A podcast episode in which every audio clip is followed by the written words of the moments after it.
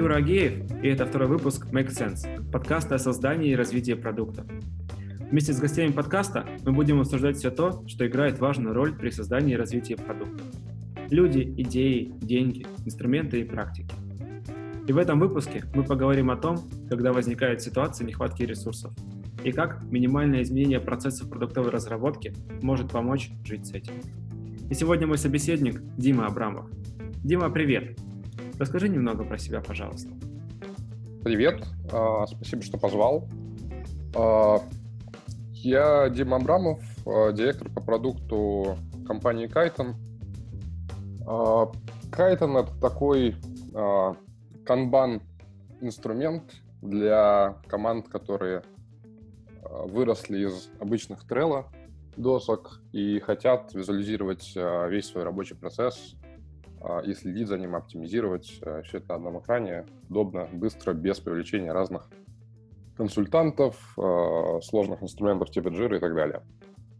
Я в Кайтоне уже почти год. А, до этого я пять лет занимался EdTech, а, работал продуктом в э, стартапе Sputniks. Мы занимались автоматизацией рекламы и прочей разной рекламной индустрии. Да, я э, очень э, люблю разные agile подходы, э, пропагандирую их э, всякий скрам канбан и занимаюсь консультацией на эту тему. Да, я как раз первый раз тебя еще увидел на конференции Agile Days, я не помню, сколько лет это было назад, не помню, то ли 2015, то ли 2016 год, в принципе. Это такое знакомство заочно состоялось. Но тема разговора сегодня у нас так, звучит очень странно. Когда продукт говорит, мне не хватает ресурсов, я много раз слышал эту фразу от разных людей, и буквально пару недель назад наткнулся на небольшое исследование американское, а, где опросили там, по-моему, 150 продуктов, и они назвали это проблемой, ну, проблему самой важной и вообще часто сталкивающиеся, они часто сталкиваются с ней. Вот, и я решил поговорить про это. Давай, что ты думаешь, что это может значить, когда человек говорит, мне не хватает ресурсов? Ну, всем, конечно, всегда не хватает ресурсов, это очевидно.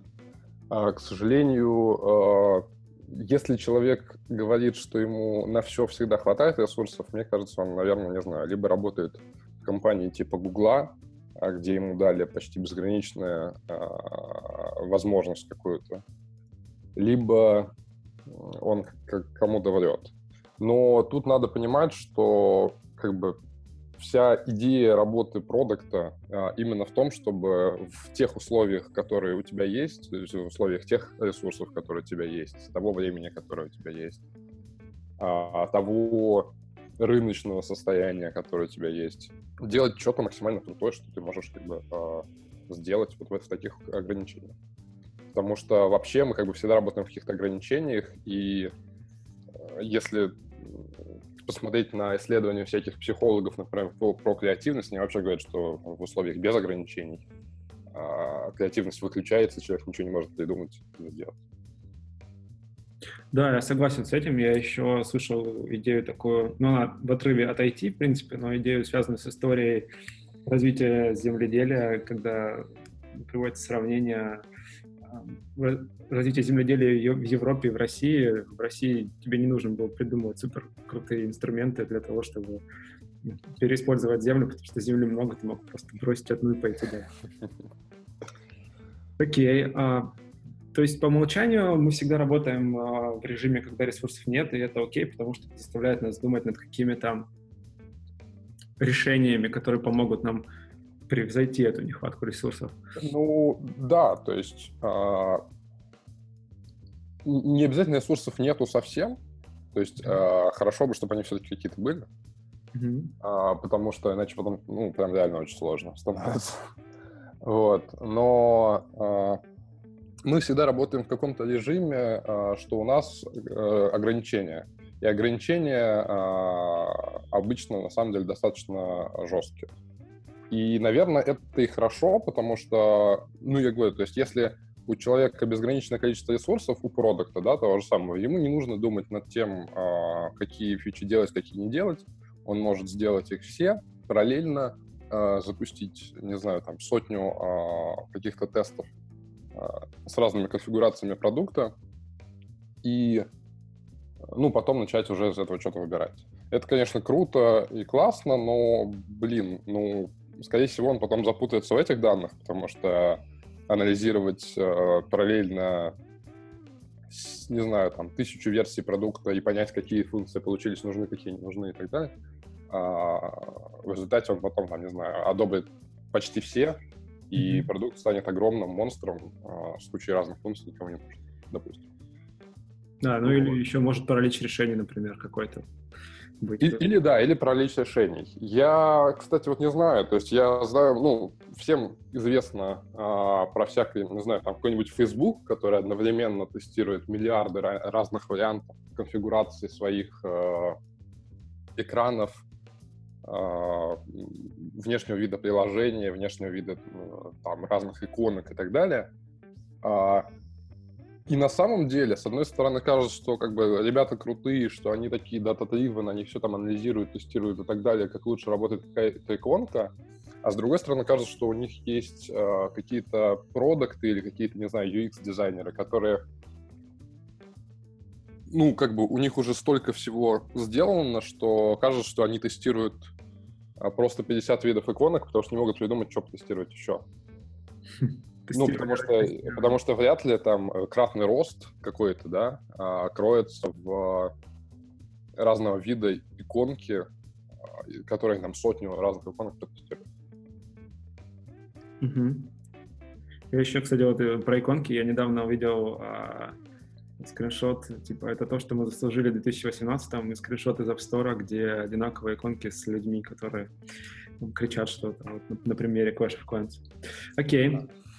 Слушай, а ну вот э, давай тогда дальше пойдем по, по теме. Получается, когда у тебя ограниченный ресурс, тебе ну, необходимо принимать какие-то решения. И классическая история, когда у тебя есть пол задач, у тебя есть бэклог, тебе нужно их приоритизировать. Вот вообще приоритизация работает с этими штуками? А, ну, то есть, по сути, одна из а, основных задач э, продукта а, в, ну, на текущий момент это как раз выбрать из огромного бэклога а, каких-то там идей, фич, реквестов, задач и так далее, выбрать те, которые мы будем делать. Mm-hmm. А, многие продукты как бы а, после этого начинают вообще упарываться и строить а, а, списки из там 100 идей, а, отранжированных по каким-то там ну, приоритетам и так далее. А, я как бы считаю, что все-таки э, это не та работа, которая приносит максимальную ценность, э, поэтому э, гораздо проще э, заниматься приоритизацией ровно на том уровне, что ты выбираешь топ N задач, которые э, нужно делать вообще. То есть мы, э, грубо говоря, у нас появляется 100 идей, мы их э, каким-то образом там провалидировали минимально то, что могли делать без привлечения, например, разработки. Потому что обычно ресурсы а, ограничены а, в разработке. Потому что разработка — это что-то долгое, а, туда отдать а, задачу, значит, она там через несколько недель появится на проде и будет убита куча денег. Поэтому мы, допустим, как-то провалидировали задачи, а, идеи наши минимально, и дальше нам нужно решить из вот этой вот сотни идей, какие мы будем делать. И э, мое мнение, что все-таки, чтобы не тратить э, слишком много своих временных ресурсов, нужно подходить к этому не как к ранжированию списка идей, а как к выбору топ N какого-то количества. Это N — это э, какой-то буфер, который мы готовы создавать перед разработкой, чтобы э, они всегда что-то полезное делали грубо говоря, если у нас команда делает э, 10 задач в неделю, то, наверное, перед ними можно сделать буфер, там, не знаю, в 20-30 задач, чтобы у них на две недели вперед были э, задачи, ну, как-то они там уже понимали, что они будут делать в ближайшее время, и все. Если у нас э, команда разработки делает э, 3 задачи в неделю, то буфер из 20 задач нам как бы нафиг не нужен, мы можем просто сделать э, топ-10 задач и хранить только их. А все остальные как бы выкидывать куда-то, потому что мы все не сделаем. Слушай, ну, первая мысль, которая приходит сразу в голову, получается, эти задачи там должны быть плюс-минус равноценны хотя бы в этом буфере, ну или нести одинаковую ценность для конечного продукта. Ну, почему? А, мое, мое понимание, что а, продукт а, это человек, который действительно должен отвечать а, в первую очередь перед собой а, за а, решение, типа, почему мы делаем именно это. Но вот это вот решение, оно может быть принято далеко не только на основе ценности для пользователя, потому что э, политизация вообще может идти по разным направлениям. Например, это может быть, э, с одной стороны, да, ценность для пользователя, с другой стороны, ценность для продукта, если это, э, ну, эта задача даст ему какие-то знания. То есть, например, не знаю, какая-то функция, которую нельзя протестить в виде а, просто там каздева, то есть мы не можем поговорить с пользователями понять, насколько она нужна почему-то. А, ну, не знаю, сложно техническая. И тогда мы хотим а, сделать какой-то MVP внутри нашего продукта, уже существующего, этой функции, чтобы понять, как на нее реагируют. Возможно, этот MVP принесет в разы меньше пользовательской ценности, чем какая-то другая фича новая, которая нам понятна и ясна но э, за вот этим вот MVP кроется потенциальный э, какой-то больш, ну, большая история какая-то, да, которая поможет нашему продукту выйти там на новый уровень. Мы можем, блин, как бы в первую очередь делать именно это, просто потому что важно. Ну, то есть э, они должны быть не равны по пользовательской ценности, они могут быть не равны по размеру, сложности, чему угодно. Они должны быть... Э, они должны всего одной общей чертой обладать. Это должны быть задачи, которые максимально э, первые для нас, э, как для продукта в данный момент. Ну, на момент формирования вот этого буфера задач, да, получается? Ну, на момент принятия вот этого вот решения. То есть сегодня мы э, утром пришли и решили, блин, надо обновить буфер задач перед разработкой. А, окей, мы поняли для себя, мы сели, мы подумали, э, не знаю, то есть в зависимости от того, кто мы, э, кто-то любит какие-то там техники применять, кто-то, э, ну, большинство просто на интуиции это делает, да, возможно, там интуиция плюс какие-то данные. Окей, мы сели, мы вот это все в голову себе загрузили, и мы поняли, вот эти пять задач самые важные. Почему пять, на самом деле? Потому что а, обычно буфер же еще и до конца не а, выгребается к тому моменту, как мы решаем его обновить. Потому что в этом суть буфера, что он... Ну, то есть если он выгребен до нуля, значит, что есть шанс, что разработка сейчас начнет простаивать.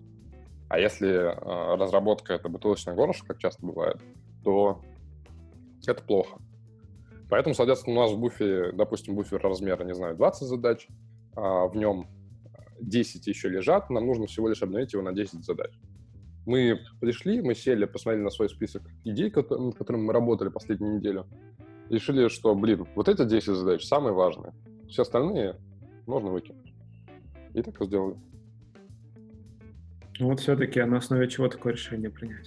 Потому что есть, ну, вот ты сейчас сказал, есть инструменты, я знаю, есть там скоринг, скоринговые разные модели, там последняя недавно всплывала модель ICE, вот, а, ну, то есть, когда ты наделяешь какими-то свойствами эти задачи, отсчитываешь, у тебя там на выходе цифр 0,9, 0,7, ну, ты, а, ну да, да, да, есть такие.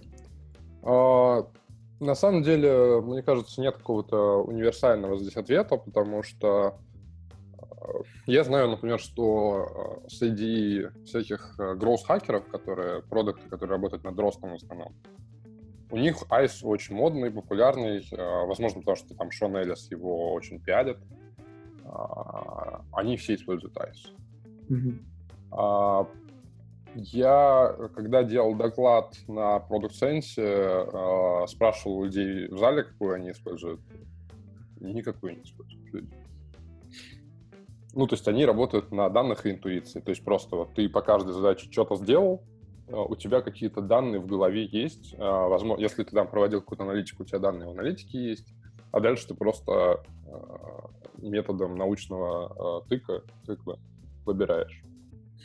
А, есть всякие модели типа Кана. Но Кана модель, она же тоже достаточно... Ну, то есть она тебе позволяет что-то, как-то а, функции отобразить на большой карте, но она тоже берет информацию тебе из головы, она тебе не дает однозначного ответа. Типа, вот это делай первым, вот это делай вторым. Потому что она просто тебе показывает, окей, эта функция будет радовать там твоих пользователей, а это считается для них обязательной. И, и делай, что хочешь с этим. Ну, получается, ты же сам принял решение насчет того... Ну, то есть ты распределил между функциями распределил те фичи, которые ты, ты имеешь, между вот этими функциями модели Kano, да? Сам. Да, ты сам их распределил, и потом сам же из них выбрал, какие самые важные. Да, окей. Okay.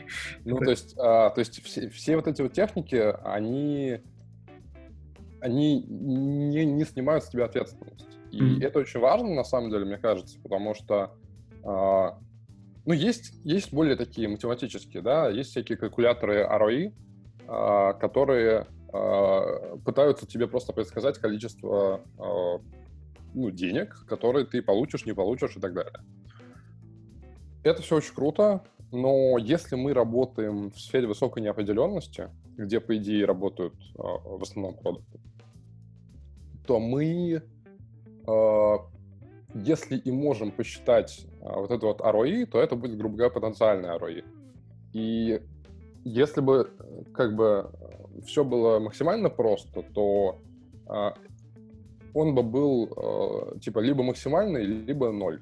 Ну, типа, либо сработала идея, либо не сработала. А, к сожалению, в реальном мире обычно получается, что идея может сработать, при этом она сработает не совсем так, как мы думали. И даже если мы, мы посчитали максимальную ROI, которую мы получим, э, на самом деле реальный э, может варьироваться от, там, не знаю, минус скольки-то до вот этого максимального. И мы пока не создадим, мы пока не реализуем эту функцию, мы не узнаем, где она в результате будет. Поэтому мне кажется, что избавиться от а, персональной, ну, как бы, ответственности за вот это вот решение нам все равно никогда не получится. То есть а, продукт берет на себя ответственность за то, что вот он решил, что эта задача самая важная. в этом есть, как бы, работа продукта, в этом есть его ответственность, потому что, да, у него есть там аналитики, они все посчитали, у него есть э, исследование, которое он провел, там, говоря с нашим пользователем, а потом ему все равно нужно принять решение, что эту функцию делаем, а эту не делаем. И я же говорю, то есть, как бы, э, всякие калькуляторы денег, они никогда не посчитают ценность знаний, которые мы можем получить. Потому что задача, которая кажется, что мы вообще ничего про нее не знаем, но за ней может скрываться в будущем какой-то прорыв до нашего продукта, она может оказаться очень важной. И ни один из э, калькуляторов и ни одна из методик, на самом деле, по вот, Кано, она не даст нам такой ответ, что типа, да, делаю эту функцию, потому что, возможно, за ней скрывается прорыв для твоего продукта в будущем потому что она там не напрямую к этой функции зависит, а там это, это один из шагов к развитию там, в другую сторону А ты не думаешь, что здесь э, проблема вот в том, что во всех этих инструментах не получается совместить количественные и качественные данные? Э, ну да, да, отчасти в этом как бы. Угу. Интересно, потому что ну, та, та же модель Kano, она как раз больше про качественные. А, там... Да, модель Kano, она чисто про качественные данные, она про цифры не говорит вообще ничего. Окей.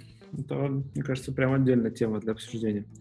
Хорошо. Ну, а... Мне нравится в этом, в этом плане, как работает э, какой-нибудь, не знаю, Skyeng из наших компаний, да, потому что, по словам э, людей из Skyeng, они считают э, в деньгах каждую фичу.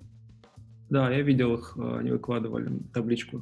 Да, да но на самом деле, если э, послушать их доклады там, более внимательно, то оказывается, что вроде как все-таки э, каждую из реализуемых фич они выкладывают, но для этого э, они до этого проводят э, определенную большую работу, в том числе связанную с разработкой которая проходит до оценки этих фич. По крайней мере, насколько я понял, может быть, ты позовешь кого-то из них на подкаст и спросишь про это подробнее. Вот. Э, и я так понимаю, что все-таки а, часть вложений, в том числе в разработку, то есть если мы говорим сейчас про автоматизацию перед разработкой, да, а, она идет до того, как э, решить делать или не делать какую-то фичу. То есть э, даже они, несмотря на то, что вроде как считают в деньгах все, они от этого не ушли никуда. Да, надо будет с ними обязательно пообщаться про это. Окей, я недавно в интернете наткнулся на такую провокационную достаточно заголовок или что-то типа того. Он назывался «Смерть родмапов». Вот мы такие, окей, мы работаем с ограничением, мы там, приоритизируем, а, но, получается, в 2018 году мы все еще пытаемся фиксировать roadmap. Ну, статья как раз рассказывала об этом, что в 2018 году мы все еще пытаемся фиксировать какие-то статические планы, и работать по ним. В то время как э, ну, вот среда, в которой мы работаем, она обладает высокой степенью неопределенности и постоянно меняется.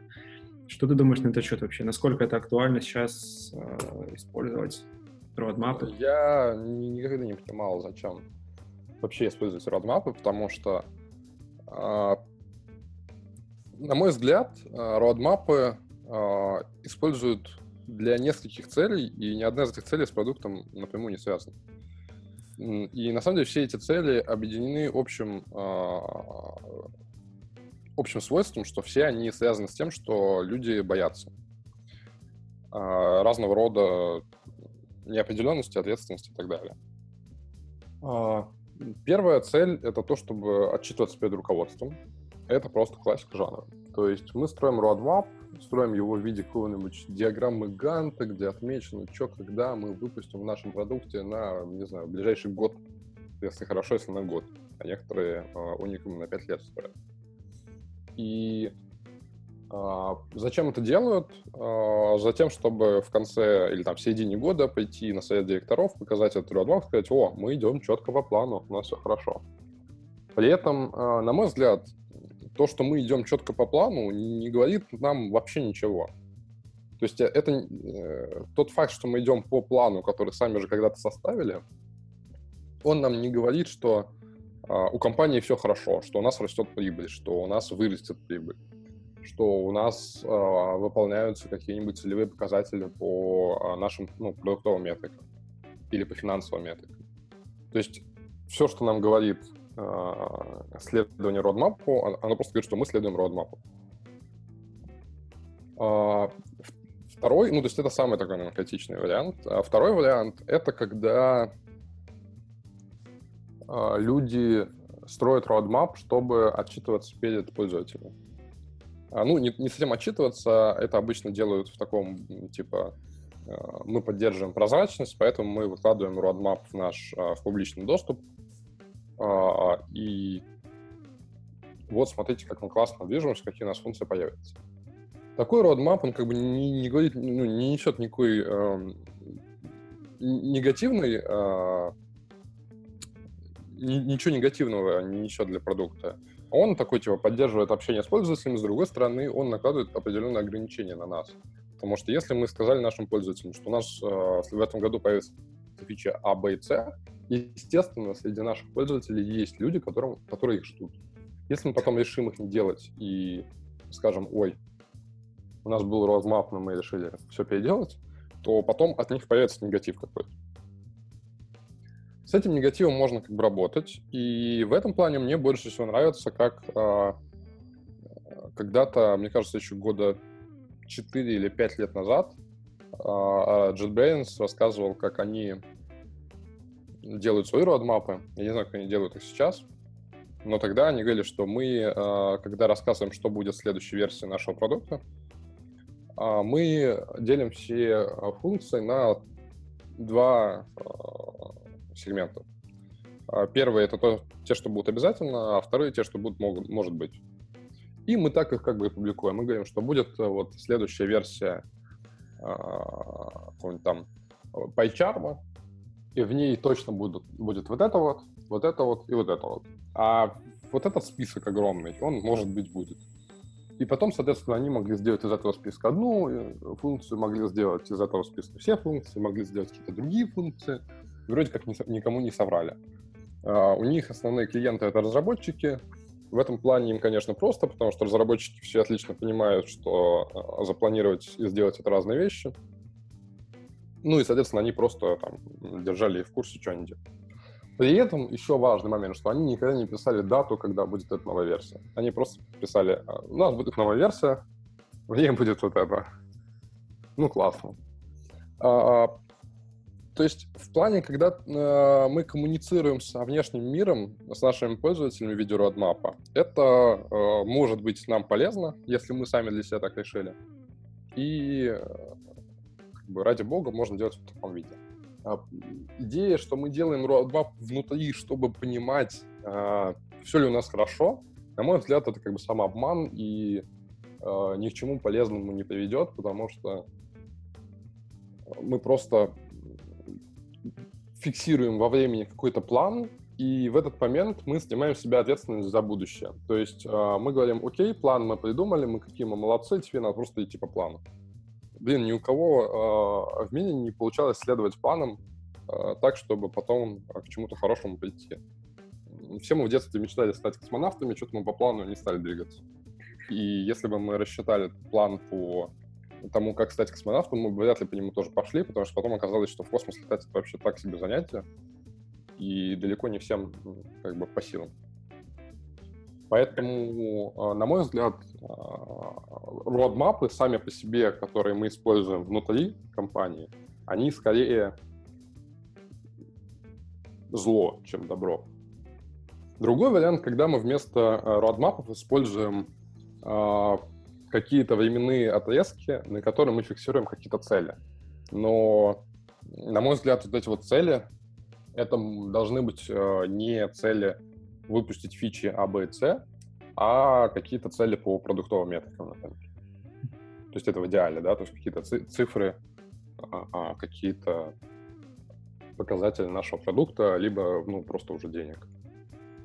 А, это как бы работает отлично, это никуда не делось. Единственное, что а, в зависимости от того, в какой стадии мы находимся, то есть если мы стартап, то планировать э, эти циферки больше, чем на квартал, мне кажется, тоже самообманом, потому что непонятно, чем мы там вообще будем делать э, через год. Если мы большая взрослая компания, то можно фиксировать на квартал, но можно и на год, наверное. Э, потому что у нас э, больше понимания того, куда мы двигаемся, больше ответственности перед, не знаю, там, какими-то инвесторами или там, директорами, и мы должны их более-менее там спокойствие держать. Угу. Ну, то есть, получается, основное использование сейчас roadmap — это, по сути, уменьш... средство уменьшения какой-то неопределенности и неизвестности, по большей части. Ну, на самом деле, мне кажется, это не то, что сейчас, это всегда так было. Угу. То есть roadmap, а, когда он нарисован, он вроде как а, становится чем-то таким, чему доверяют компании. Обещанием. Да, да, да. То мы, мы обещаем, что мы двигаемся так и у нас все будет хорошо. Мы долго-долго его составляли, поэтому, ну, блин, ну точно все будет хорошо. Окей, мы составили roadmap, на следующий день на рынок выходит э, э Google, покупает какую-нибудь э, скромную маленькую компанию и на основе нее начинает делать точную копию нашего продукта, и мы понимаем, что чтобы э, с ним конкурировать, нам нужно куда-то в сторону уходить, как- как-то там по-другому себя дифференцировать от него. И, но, но, но с другой стороны, у нас на стене висит roadmap. И мы, мы такие, типа, ну, окей, но если мы будем двигаться по плану, наверное, все хорошо будет. Ну, то есть, и понятно, что там Google э, не каждый день выходит на рынок, но рынок меняется каждый день. То есть э, мы действительно живем в сфере очень э, высокой неопределенности и очень быстрых изменений. И чем больше новых продуктов мы запускаем, тем мы на самом деле еще больше разгоняем рынок во всех сферах. И он никогда не замедлится уже. То есть э, рынок за последние там 50 лет э, каждый день двигается все с большей скоростью. И э, тренд идет только на увеличение этой скорости, и никак не на уменьшение. Поэтому просто с каждым разом эти родмапы становятся все менее и менее полезные в том виде, в котором они раньше работали. И я так думаю, что на самом деле раньше они служили для той же самой цели, но просто работали чуть получше, потому что как раз рынок медленно менялся. Ну, наверное, да, потому что ты мог сказать, окей, там, через три года мы выпустим вот эту штуку. Ну да, как бы, даже представьте, как работают крупные компании. Вот, казалось бы, у крупных компаний все хорошо, но все как бы знают, что Windows раньше выходил там раз в какую-то хреновую тучу лет, причем э, всегда типа каждая следующая версия была либо э, хуже, либо лучше, прям вот через одну. Типа Windows, XP был классный, Windows Vista был как бы полным провалом. Потом вышла там семерка крутая. А, но сейчас а, даже компании типа там уровня Microsoft, они выпускают обновления регулярно. А, Apple там раз в год выпускает новую ось. Хотя, казалось бы, блин, ось и так хорошая, что, что там выпускать обновления? Ну, то есть это просто такие как бы показатели, которые говорят нам о том, что если даже компании такого размера бегут на такой скорости, значит, рынок на самом деле бежит гораздо быстрее. Mm-hmm. Потому что крупные компании всегда за рынком не успевают. Согласен.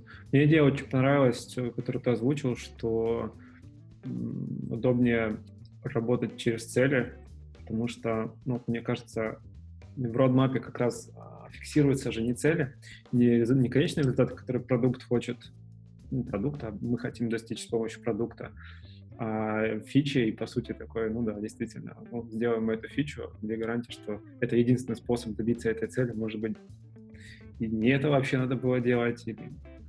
Ну да, мне, мне на самом деле сейчас нравится, что сейчас же очень э, развивается тема с, с OKR, угу. и, на, наверное, OKR э, довольно неплохая замена для ну, для проблем, которые раньше пытались решить родмапами. То есть, если мы вместо того, чтобы фиксировать на какой-то период а, фичи, которые мы за него сделаем, ну, там не фичи, может, еще какую-то, да, там что изменится в нашем продукте. Если мы вместо этого фиксируем там OKR, то мы понимаем, что в рамках этих OKR мы их можем достигать как угодно. То есть, типа, мы можем сделать эту фичу, можем сделать эту фичу, а можем вообще сделать не фичу, а что-то другое. И мне кажется, что это как бы э, работает лучше, потому что, с одной стороны, это дает команд, команде, которая работает над продуктом, большую свободу действий, а с другой стороны, она э, гарантирует то, что мы занимаемся чем-то, э, что потом сможем э, посчитать по метрикам, посмотреть, что да, это так работает, и точно знать, что цели, которые мы поставили, они были полезными, а не просто э, чекпоинтами какими-то. Да, это точно. Э, слушай, а если все-таки вот, э, ну, бывает такое, что сроки есть. Я сам работал в компании, где у нас циклы были такие, четыре раза в год проходили мероприятия индустриальные, и нам mm-hmm. на этих мероприятиях нужно было что-то делать. Ну, то есть приехать на, на мероприятие без э, нового клевого чего-то, ну, можно не ехать тогда, в принципе. Что, что вот с этим делать? Ты на выступлении на Протокцен сказал, что есть все-таки способ как-то предсказывать сроки. А, ну да, единственное, что я сейчас сначала немножко про вот, там мероприятия и так далее. На самом деле мероприятия это же круто, это у многих это есть. Mm. И на самом деле это не значит, что мы должны четко высказывать сроки. Почему? Потому что э, мы можем как раз, э, грубо говоря, в наших э, бэклогах держать энное количество фич, которые какие-то классные, чтобы представить их вот на мероприятии. Ну, а остальное, там, бэклог заполнен нашей обычной э, какой-то разработкой, которая там э, понемножку но дает нашим пользователям счастье. И мы просто должны понимать, что, окей, у нас раз в полгода вот это вот мероприятие, а, значит, что за эти полгода мы должны сделать две фичи какие-то вот эти вот, которые мы будем представлять на мероприятии, и а, 10 обычных фич, там, не знаю, 20 обычных фич. Соответственно, мы, когда просто планируем наш бэклог, мы так и делаем, что мы туда кладем делать этих фичи, там, с довольно на, на первое место, и мы просто понимаем, что окей, э, эта фича должна быть сделана, э, если у нас эта фича, их, их там 2 среди 20, значит, скорее всего, они будут сделаны за вот эти полгода. Поэтому, на самом деле, тут сроки предсказывать не обязательно.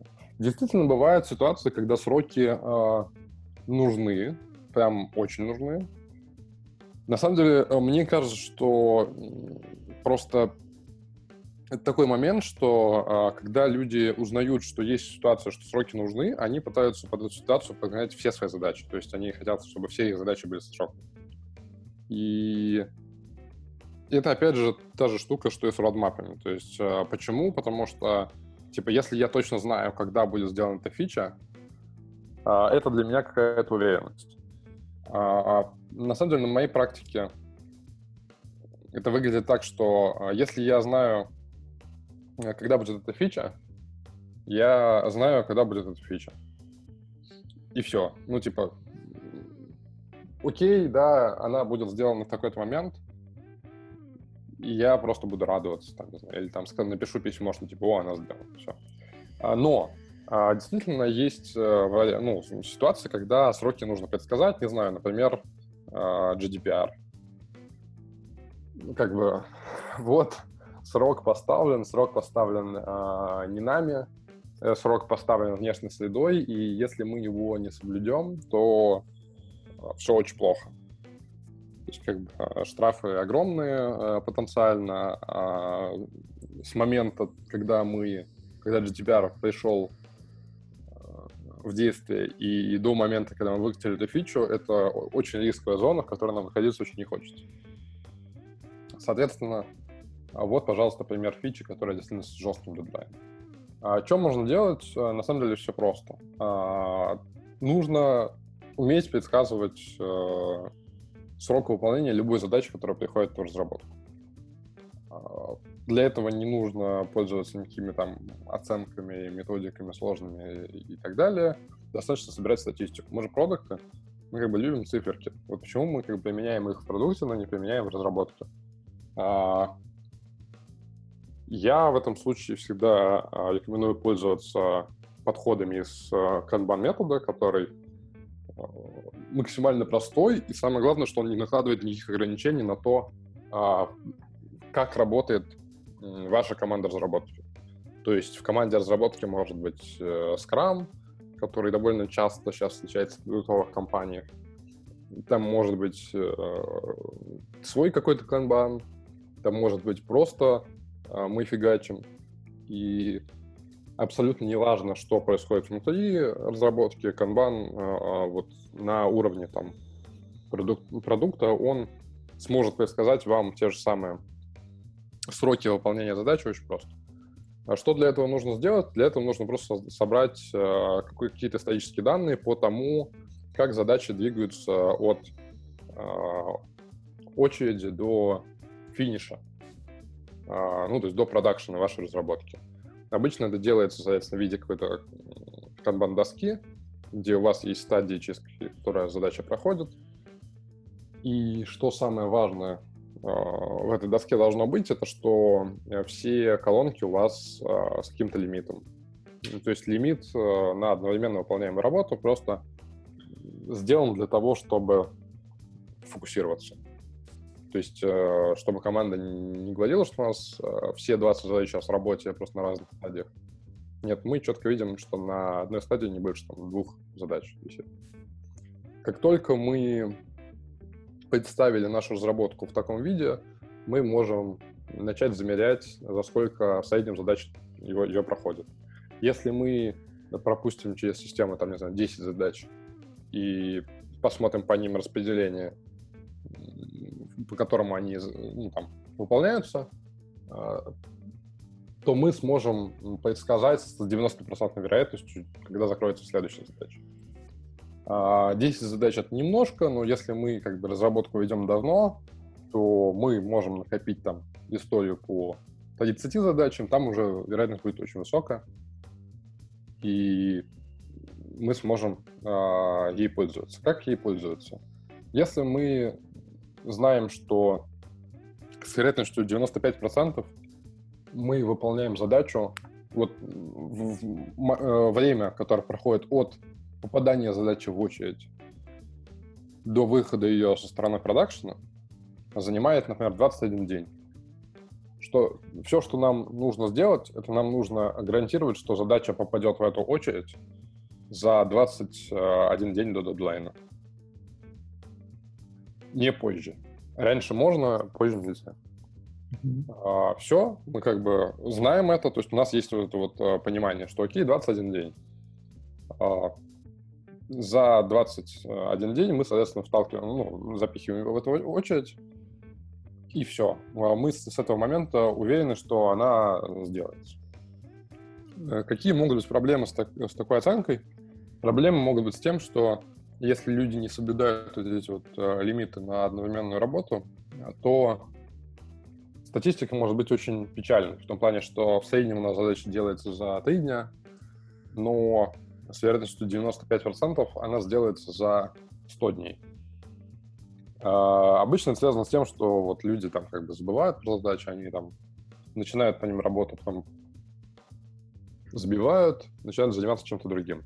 Как бы если у вас все так, то нужно действительно вот э, указать, обратить внимание на лимиты на работу одновременную, потому что э, вам для того, чтобы э, гарантировать дедлайн, нужно, получается, что задачу вкидывать за 100 дней. Это очень сложно, э, потому что за 100 дней, возможно, никто еще не подумал про эту задачу. Соответственно, ну, как бы нужно с этим как-то работать. Но вот эта вот статистика, она вам дает э, четкое обоснование, с одной стороны, с другой стороны, как бы статистика не врет. То есть, э, если вы понимаете, что с вероятностью 95%, 99%, ну, как, как вам угодно, да, э, задача действительно выполняется за этот срок, значит, если вы, ну, то есть, это значит, что вы реально уверены, что за этот срок она выполнится. Это не экспертная оценка, которая как бы вроде как может работать хорошо, а может оказаться, что она нифига не работает. Слушай, а получается, ну, тогда сейчас попробую. А, задачи же бывают разных размеров, чтобы вот эта история сработала, они должны быть ну, дробиться примерно одинаково. На самом деле нет. А, то есть вся магия а, цифр и статистики, она заключается в том, что даже если задачи разных размеров, они друг друга компенсируют. То есть mm. пока, ну, то есть если у вас есть история по хотя бы 20 задачам, то с высокой долей вероятности в эти задачи уже попадали и большие, и маленькие. И а, вот эта вот, соответственно, цифра, она будет достаточно честной для любой задачи. Маленькие будут выполняться быстрее, а большие будут как раз внутри этой цифры. Усреднение идет, получается, только. А, да, получается компенсация. Единственное, что если у вас реально задачи кардинально разных размеров, например, если у вас по одной доске идут какие-то багфиксы, да, которые ну, пользователь написал, что типа, ой, блин, у меня не работает вот эта кнопка, и мы типа за 5 минут ее пофиксили. И какие-то крупные новые функции вашего продукта, то в данном случае действительно э, статистика может врать, потому что большое количество этих багфиксов одно перетянет на себя э, статистику, и ну, данные будут э, немножко испорчены. А для, ну, для таких ситуаций используется просто деление а, задач на разные типы. То есть мы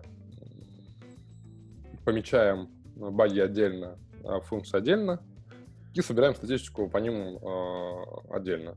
И мы получаем статистику, что в среднем, ну, типа, с вероятностью там 90% баги фиксится за 2 дня, а новая функция появляется за 20 дней. Ну, как бы вот все круто, мы этой статистикой пользуемся.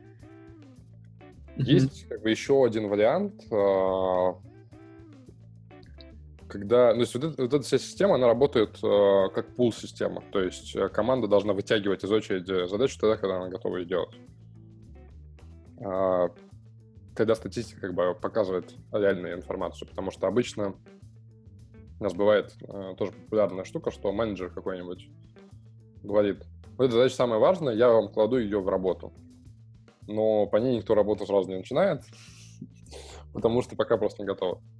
Вот. А это немножко там а, может портить данные. А бывает, что даже в такой системе есть кусочек, на котором работает называемый push, то есть когда у нас там появляется задача, все обязаны ее сразу начать делать, вне зависимости от того, что у них там в работе. Это когда мы, допустим, на нашей доске добавляем дополнительную дорожку горизонтальную, которая называется в срочном. А, если у нас вдруг появляется не просто задача с дедлайном, а задача с дедлайном, который как бы а, раньше, чем вот это вот гарантированное время, если, например, мы узнали, что задача с 95% а, вероятностью закрывается 20 дней. У нас до дедлайна 10 дней, и задача только появилась. Что нам делать? Соответственно, делают такую дорожку и ну, просто э, договариваются о правиле для, для команды, что задача, которая попадает в эту дорожку, а, она автоматически э, важнее всех остальных, и все должны как бы сорваться и делать именно ее. А единственное, что такая штука будет работать только если у вас стоит лимит на эту дорожку, там, не знаю, один. Потому что если лимита нету, то очень э, сильно желание и эту функцию сделать срочной, и эту функцию сделать срочной, и эту функцию сделать срочной. Все срочные, значит, что все обычные. А когда мы делаем такую дорожку и ее лимитируем по количеству задач в ней, то мы можем по ней отдельно собрать статистику и видеть, что а, задачи, которые попадают в дорожку срочно, у нас делаются в среднем за один день, а, а задачи, которые стандартные, они там за 20 дней делаются. Ну, соответственно, все хорошо, потому что если дедлайн Э, через 25 дней, то мы кладем задачу в стандартную дорожку, а если через неделю, то мы ее кладем в срочную дорожку и делаем очень быстро.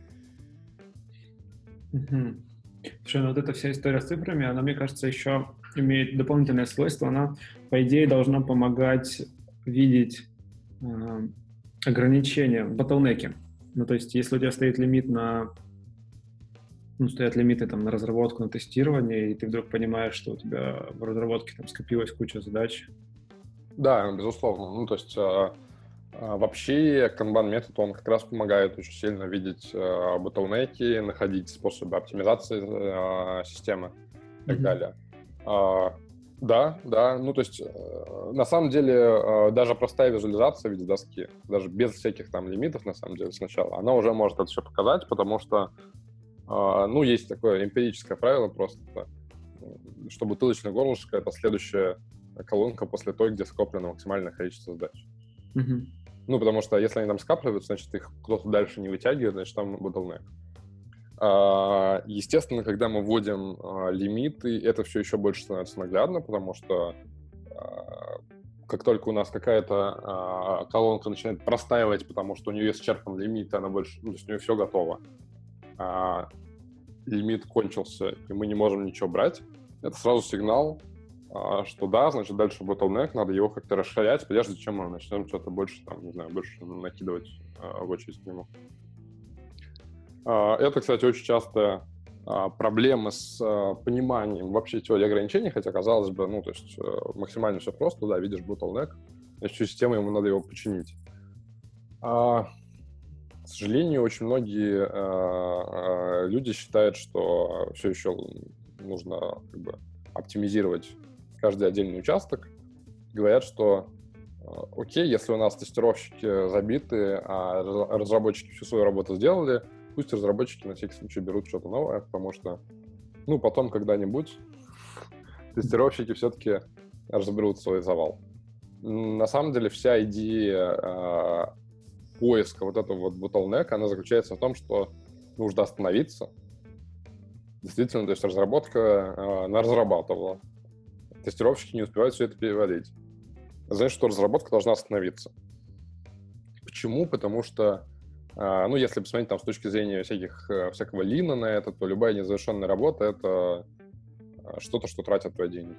То, что ты вроде как вложил, а, туда деньги, а никакого выхода пока не получила, непонятно, когда получишь. И правильнее будет в этот момент а, придумать, как вот эта вот разработка, которая остановилась, может помочь разгрести завал на тестирование. То есть обычно оказывается, что разработчики не любят, но могут, или там могут как-то помочь, или написать какую-то автоматизацию для тестировщика, чтобы им что-то как бы облегчить жизнь. Но в любом случае, что э, как только у нас исчерпывается лимит, это значит, что а, разработка больше не будет приносить пользу продукту, если будет просто дальше разрабатывать, то дальше вся польза скоплена а, в том, что мы должны расширить вот это бутылочное горлышко. Пока мы его не расширим, а, накидывать в него больше не имеет смысла. Согласен с этим. Слушай, а, вот мы сейчас поговорили про ограничения, про приоритизацию, про планирование, даже затронули методологии. И следующее, о чем я хотел бы поговорить, ты во время доклада упомянул что вообще классно управлять потоком, а не задачами.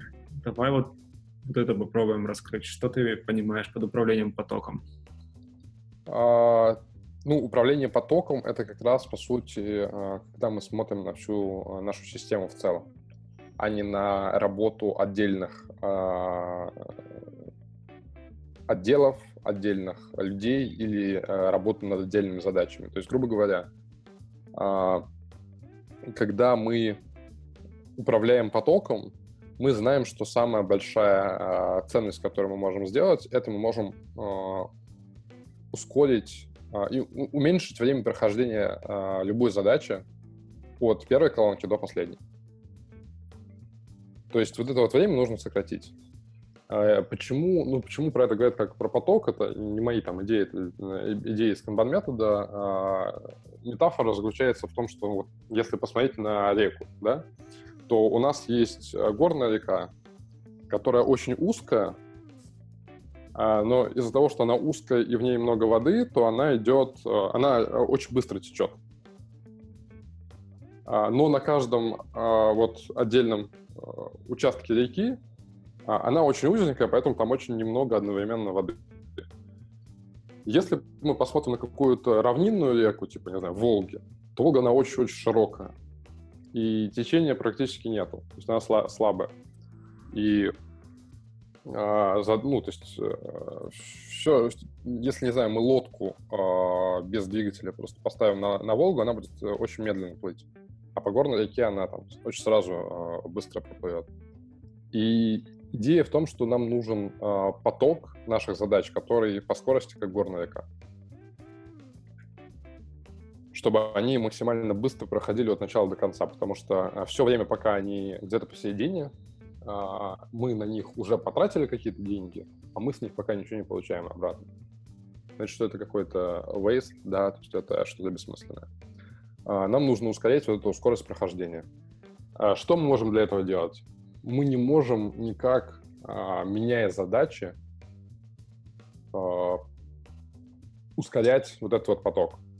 Потому что, как бы, ну, мы изменим одну задачу, она, может быть, пройдет быстрее, а может быть, не пройдет быстрее, но на поток мы никак не повлияли.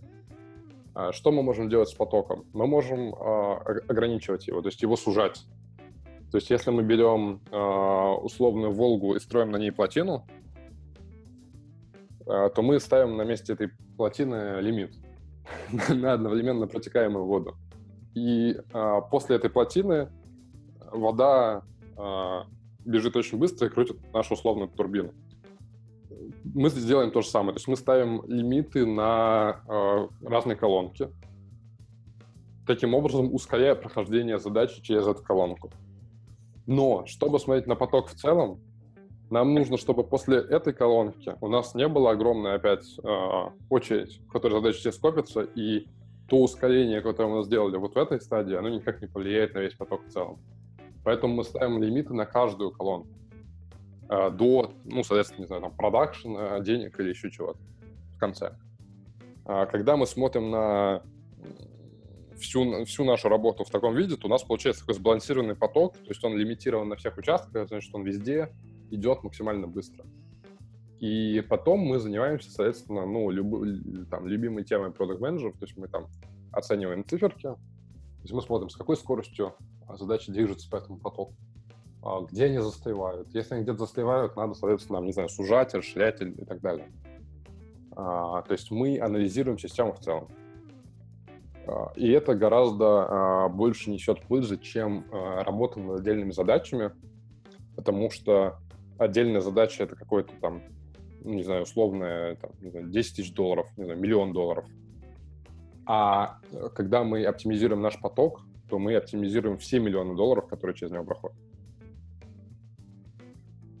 Очень крутая идея. Притом она достаточно э, действительно позволяет поверить в то, что ты можешь управлять этим процессом.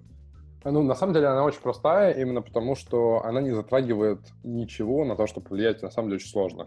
То есть очень любят э, люди работать над отдельными задачами, но в то же время, вот если, не знаю, там, ты продукт, у тебя есть команда разработки, которую, на которую ты там очень там опосредованно можешь влиять ты можешь упороться и там по каждой задаче предоставить им очень нужные данные, да, или там э, четко описать, зачем это все нужно, чтобы у них там мотивация поднялась и как там они круче работали. Но, возможно, это все не сработает. А если ты просто э, повлияешь на вот эти вот простые ограничения снаружи системы, то ну, это максимально просто. То есть это там посмотреть на циферки, поставить лимиты, все. Ты никак не влияешь ни на задачи, ни на людей, но уже оптимизируешь их работу. То есть в этом прикол канбан метода, что он на самом деле он не серебряная пуля, которая там тебе расскажет, как э, из людей, которые средненькие, сделать людей, которые сильненькие, да? Mm-hmm. А, если у тебя команда из очень слабых разработчиков, она останется командой из очень слабых разработчиков. Ты никогда не сделаешь из них, не знаю, там, топовых инженеров, которые изменят мир, или там, которые будут э, делать по 100 задач в день, просто потому что они топовые инженеры. Но э, даже в этом случае вот этот вот подход, да, использование канбан метода, э, он тебе позволит оптимизировать их работу э, и вывести ее на тот уровень, на который они могут ну, вырасти. Э, и на самом деле, как ни странно, я просто наблюдал это очень много с разными клиентами нашими, даже несмотря на то, что команда, в общем-то, не очень сильная, э, ресурсов мало, э, амбиций там немного, то использование такого подхода, оно уже позволяет ну, настолько э, рвануть вперед, да, что э, компания выходит там на кардинально новый уровень.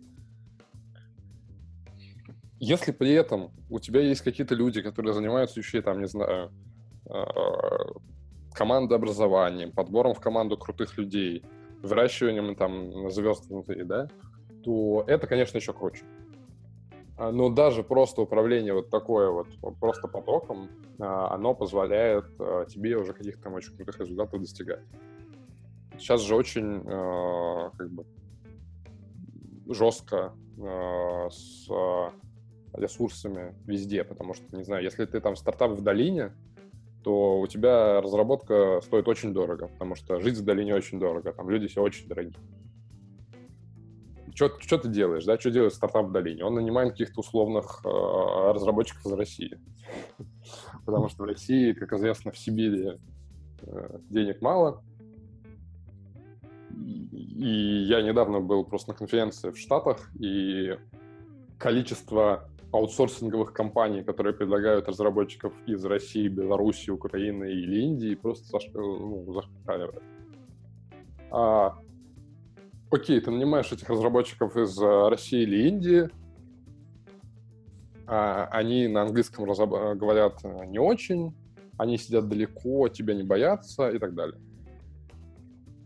И, и вроде как, ну, то есть, ну, ты не можешь нанять звезд из долины, да? Если ты стартап, который живет в Москве, э, ну, ты тоже, ты не можешь хантить людей из Яндекса. Или там, не знаю, из Мейла. Потому что, ну, как бы в Мейле им платят много, у них э, бесплатная еда э, и массаж, а ты стартап, который сидит в коворкинге. Как бы силы не равны. Но за счет оптимизации вот этого вот потока и системы ты можешь э, выжить, ну, да как, мне не нравится слово выжить из людей максимум, потому что звучит как будто мы их там э, хлыстами на каторге бьем. Но мы можем, на самом деле, именно выдавить из нашей системы максимум. То есть вот из ровно, ровно те люди в таких ограничениях, в том уровне комфорта, в котором они сейчас работают, они будут работать ровно так же, а, но перформить больше. То есть идея... Ну, оцифровывание этого процесса позволяет тебе быть уверенным в этом, по сути. И да, да, да, и уверенность тоже возникает. Угу. Хорошо. Слушай, а вот ты говоришь про канбан, э, вообще, ну, вначале ты еще сказал, что, в принципе, не важно, какая методология. Цифровой а, а, на самом деле, канбан просто это не какая-то методология, то есть его можно применить, например, к скраму абсолютно uh-huh. спокойно. То есть канбан — это просто инструмент, который позволяет тебе, по сути, посмотреть на твой процесс в том виде, в котором он сейчас работает, вообще ничего не меняет. Mm-hmm. А потом э, запустить какие-то эволюционные изменения. То есть эволюционные изменения значит, что мы не сегодня работаем так, а завтра так. Типа э, а, все разрушим и построим новый дивный мир.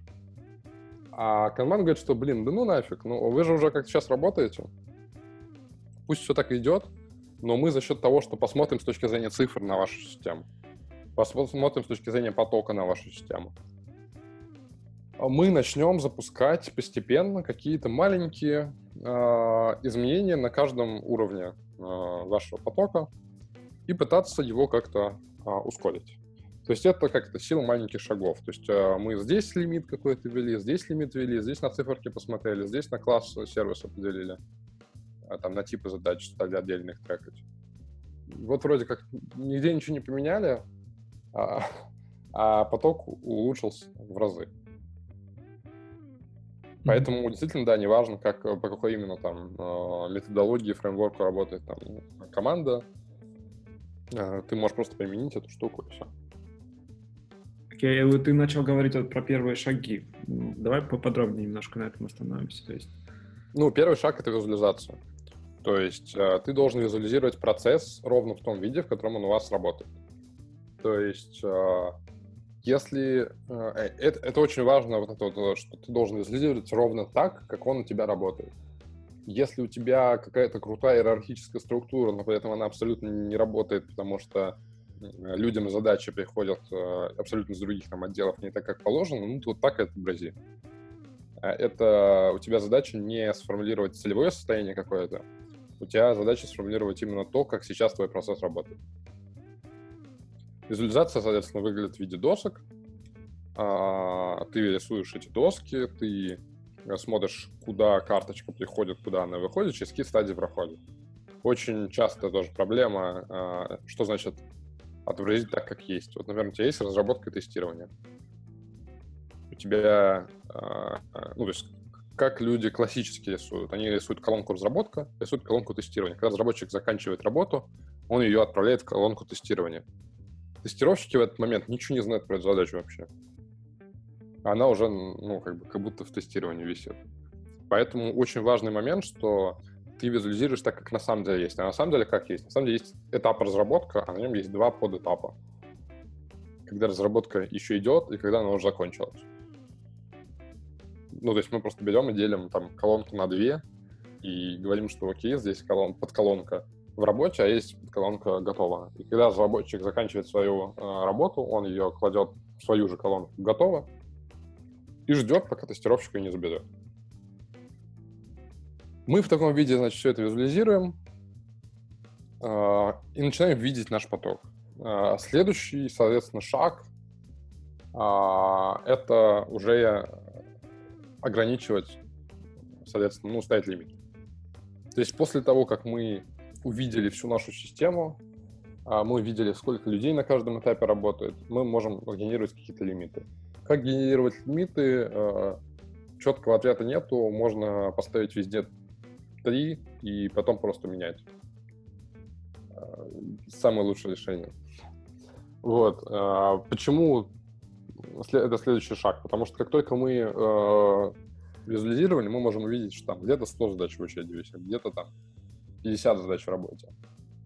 Э, непонятно, что с этим делать, да, непонятно пока, куда прикладывать какие-то усилия. Когда мы ставим лимиты, э, поток начинает выравниваться постепенно.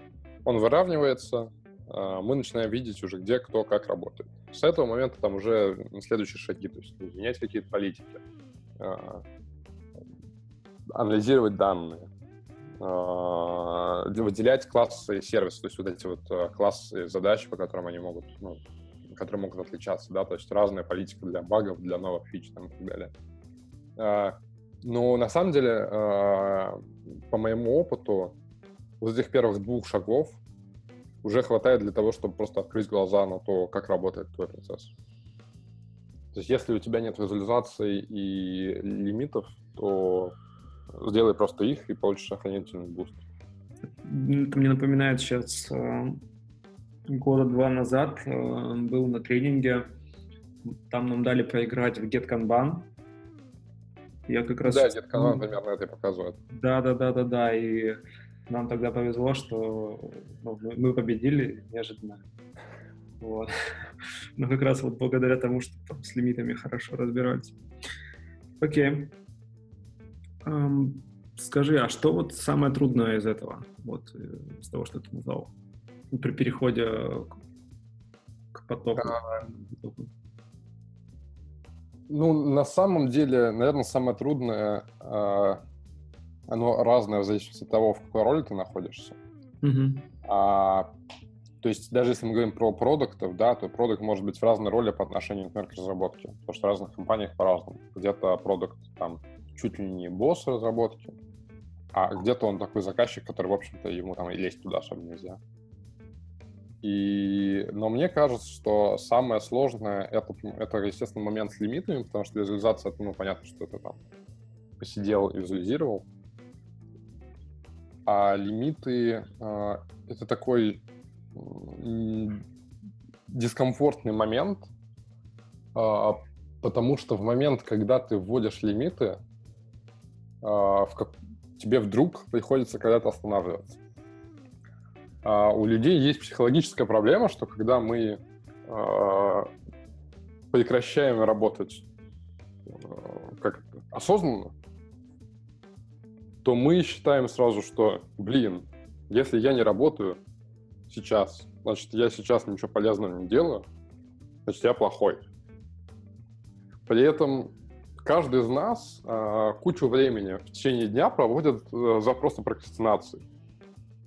Мы сидим в фейсбучике, мы, э, не знаю, читаем описание разных карточек просто так, мы сидим в чатике, обсуждаем с коллегой какую-то функцию, которая нафиг как бы нам сейчас не нужна, и еще миллиард других вообще занятий, которые мы можем делать, лишь бы не работать. Но почему-то, как бы, когда мы прокрастинируем, то наш мозг как бы говорит, да нет, ну ты же на самом деле полезное сейчас делаешь, просто вот ты сейчас как раз вот обсудишь, потом начнешь работать, это тебе в будущем пригодится. А когда нам, э, когда мы видим лимит, и типа, окей, здесь стоит задача уже висит, а новую задачу взять не могу, то мозг такой, как же так? Ты же сейчас как раз ленишься, значит, не делаешь ничего по работе. И это такой момент, который нужно просто понять, что он, скорее всего, появится, и, и к нему приготовиться, потому что это нужно силы воли э, использовать свою.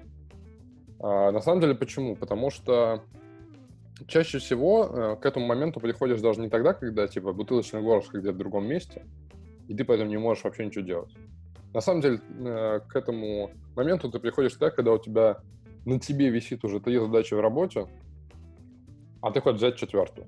Почему ты ее хочешь взять? Потому что те три, они какие-то неприятные. То есть, на самом деле, это та же самая прокрастинация, как просто тебе, э, ну, из-за того, что у тебя появился лимит, э, тебе, грубо говоря, твой канбан взял и в лицо тыкнул твоей прокрастинации. То есть, типа, он тебе говорит, вот ты ни хрена не делаешь по тем задачам, потому что они тебе чем-то не нравятся. Потому что тебе некомфортно их делать. Но, но хочешь взять следующую, а ты не можешь взять. Поэтому у тебя есть два варианта. Либо ничего не делать, либо как бы решать проблемы с теми задачами. А, и это как бы, ну, то есть поначалу это может реально причинять э, неудобства, дискомфорт и так далее. Но как бы, все, все проходит, все решается. Ну да, столкновение со своим с правдой по отношению к себе. Она... Да, да, да. Есть, есть да. еще одна, еще одна, еще одна штука, которая может тоже расстроить. Ну, то есть это не то, что сложно. Это просто факт, который может э, резко тебя расстроить, и когда ты начинаешь э, смотреть на статистику. А со статистикой есть такая классная штука, что она, она тебе показывает данные, и ты от них никуда скрыться особенно не можешь.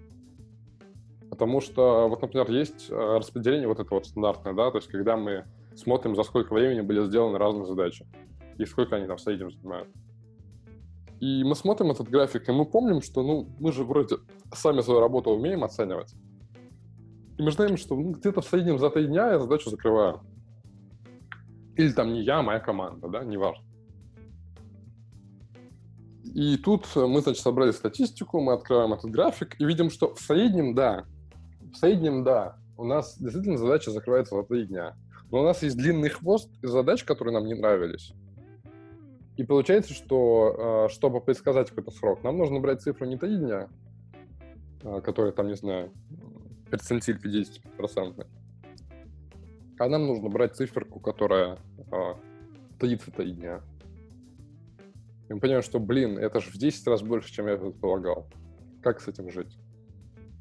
Но зато, когда мы смотрим на эти графики и признаемся себе, что, типа, да, все-таки все так плохо, то мы начинаем уже дальше работать. И это нам, э, с одной стороны, нас расстраивает, а с другой стороны, дает определенный уже boost потом. Что, типа, ну, надо что-то менять. И если мы пережили сначала вот это вот расстройство, то потом для нас более очевидно становится, что надо что-то менять, и уже понятно, что с этим делать. Да. Слушай, ну я думаю, мы нам удалось сейчас э, пролить свет на вот эту проблему, мне не хватает ресурсов, что если применить к ней немного цифр э, и добавить лимитов, то с этим очень даже можно справиться. Потом и вообще просто выйти из этой ситуации победителем, если попробовать поработать с потоком. А, на этом все. Я думаю, спасибо, Дима, большое за то, что ты уделил время и поделился такой ценной информацией, своим опытом. Спасибо, что позвал.